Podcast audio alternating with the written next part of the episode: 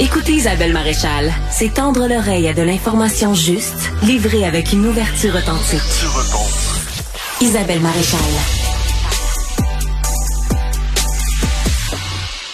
Comment se lancer en affaires? Comment partir une start-up? On pense qu'on a une bonne idée, on a évalué le marché, puis on se dit, on est prêt, on se lance.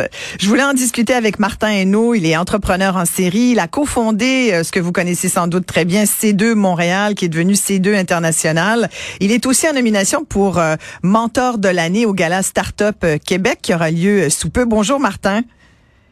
Bonjour Isabelle. Comment on lance ça, une start-up, Martin Hainaut? Ben, le problème avec les startups, c'est que souvent les gens tombent en amour avec une solution qui, eux, sont convaincus qui est bonne sans vraiment la valider. Mais le réel but d'un startup, c'est de répondre à un besoin non répondu dans un marché. Puis c'est pas notre opinion qui compte, c'est celle des clients qui nous confirment qu'ils ont réellement ce besoin-là. Ça veut dire qu'on pense avoir une bonne idée, mais comment on teste? Il faut trouver, faut vraiment valider cette bonne idée. Il faut, voir si euh, on, peut faire du millage avec ça. Ce qui est une bonne idée pour nous n'est peut-être pas une bonne idée pour le marché.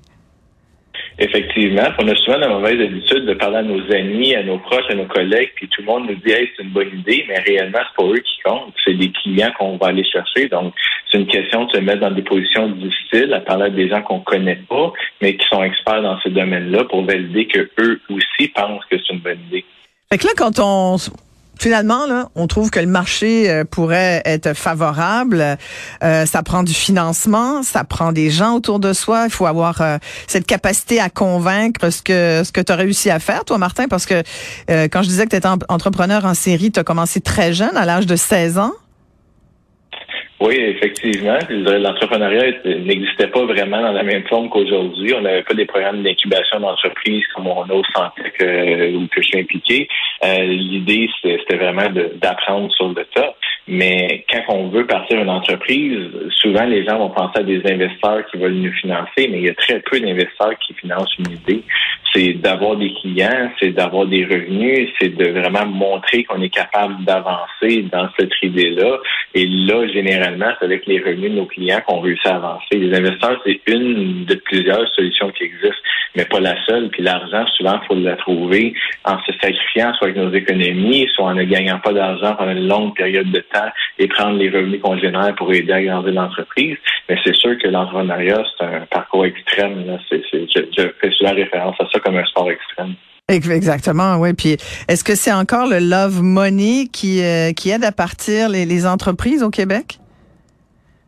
Au Québec, on, a un écosystème qui est très financé par les gouvernements euh, et qui a beaucoup de programmes qui peuvent aider les entrepreneurs. Euh, mais c'est sûr que oui, dans, beaucoup de cas, c'est les proches qui vont aider à, financer les débuts d'entreprise ou les gens avec leur propre économie. Une des choses que les gens réalisent pas quand on parle d'une start-up, d'une entreprise, c'est pas juste des jeunes de 18 ans ou de 20 ans ou de 22 ans qui sortent de l'université puis qui font ça. On a de plus en plus de monde qui partent des entreprises à 40, 50, 70, 70 ans euh, et qui sont bien à le faire. C'est sûr qu'on a 60 ans, nos conditions financières sont pas nécessairement les mêmes. On a peut-être plus les moyens de le financer nous-mêmes aussi. Hmm. Toi, tu dis que la, bulle euh, start-up, ben, le mot start-up d'ailleurs vient de vient des États-Unis. Hein, ça, ça vient euh, beaucoup de la Silicon Valley. On pense tout de suite à des des, des entreprises en high-tech. Euh, ce que tu avais lancé d'ailleurs, toi, ça a été une de tes premières entreprises. Tu as été beaucoup là-dedans dans les entreprises de technologie. Tu as lancé la billetterie Ticket Pro où tu as été pendant plusieurs années avant de vendre tes parts. Les gens connaissent ça, Ticket Pro. Ensuite, euh, une autre entreprise qui euh, a amené une technologie. C'était la première entreprise au monde qui, qui arrivait avec cette technologie de paiement avec des cartes de crédit, ce qui nous semble assez évident aujourd'hui, mais à l'époque, ça l'était moins. Euh, Martin? Effectivement. Puis la technologie est, est, quelque chose. Moi, j'ai toujours baigné dans la technologie depuis mon enfance. C'est une de mes passions. Mais pour moi, la technologie, c'est comme un marteau en construction. C'est un outil. Et l'entreprise ne devrait jamais être bâtie autour de la technologie. Elle devrait être bâtie, comme je disais au début, autour d'un besoin et, qu'on trouve la bonne solution pour ce besoin-là. Puis on figure c'est quoi la bonne technologie pour notre solution par la suite? Souvent, les gens s'excitent, et ça, ça vient beaucoup de Silicon Valley, de dire, wow, l'intelligence artificielle, l'Internet, la technologie quantique, nouvelle version de l'Internet qui s'en vient. Mais réellement, c'est juste des marteaux de, construction qu'on se sert pour pouvoir bâtir une nouvelle solution à un besoin. on peut pas partir de la technologie elle-même. Est-ce que tu suggérais aux gens qui nous écoutent puis qui se disent, hum, ben moi je lis la bonne idée puis euh, euh, je pense que je suis prêt à lancer ma start-up, à me partir euh, en affaires. Est-ce que ça prend ce que toi tu fais auprès de plusieurs entreprises, c'est-à-dire ça prend un mentor? Est-ce que tu conseilles à tout le monde de se trouver une personne de bon conseil qui va guider, qui va enligner un peu une, une sorte de dragon là? pour euh, euh, avoir à ses côtés, puis qui peut peut-être nous empêcher de prendre des décisions qu'on regretterait en affaires? Ben, premièrement, il faut se rappeler qu'en affaires, c'est l'expérience des autres qui nous évite à faire les mêmes erreurs. Sauf que c'est souvent aussi l'expérience des autres qui nous amène à faire des erreurs. Euh, il y a beaucoup, beaucoup euh, de, de, de, données maintenant qui montrent que c'est souvent les mauvais conseils qu'on a de mentors qui font en sorte que l'entreprise ne fonctionne pas. Personnellement, je considère qu'on a besoin de plusieurs mentors qui nous aident à bâtir notre sens critique, qui nous aident à avoir différents points de vue, qui nous permettent de comprendre différemment. Au Santec, on a une douzaine de différents mentors et on est souvent pas d'accord ensemble euh, sur différents points de vue. Puis c'est important parce que ça permet aux gens de développer leur sens critique, d'apprendre des erreurs, mais à décider eux-mêmes du chemin qu'ils vont prendre et non celui que quelqu'un leur dit de prendre. Exactement. Donc euh, ça prend ça prend beaucoup de chance quand on est en, en affaires. Ça prend euh, quand même plusieurs mentors et beaucoup d'instinct. Ça serait quoi le pourcentage de l'instinct là-dedans? Faut suivre son son espèce d'instinct euh, qui nous guide.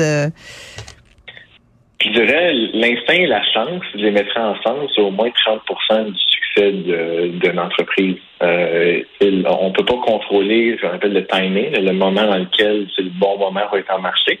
Je parlais de quand on a lancé Intellytix en 2009, euh, les, paiements à ce moment-là, euh, ou les contrôles d'accès avec des puces RFID, le monde me disait que c'était impossible à faire, que c'était impossible à utiliser. Il y a même des compagnies comme Apple et Samsung qui me disaient que les gens n'utiliseraient jamais leur téléphone pour payer. J'étais à l'avance sur le marché à ce moment-là. Ça, pas une question qu'on peut toujours contrôler, justement, que le marché est prêt à adopter ce que nous, on veut leur faire adopter. Et des fois, c'est un mélange de chance que finalement, sur certains vecteurs que je faisais à ce moment-là, ben, les gens avaient vraiment besoin de ce besoin-là, puis c'est là que ça m'a permis d'avancer. Mais si c'était juste du paiement euh, au départ, ça n'aurait juste pas fonctionné. Oui, exactement. Et, ben, tu parlais de Santec. Effectivement, euh, c'est un centre, un incubateur qui stimule l'entrepreneuriat, qui forme les entrepreneurs techno de demain.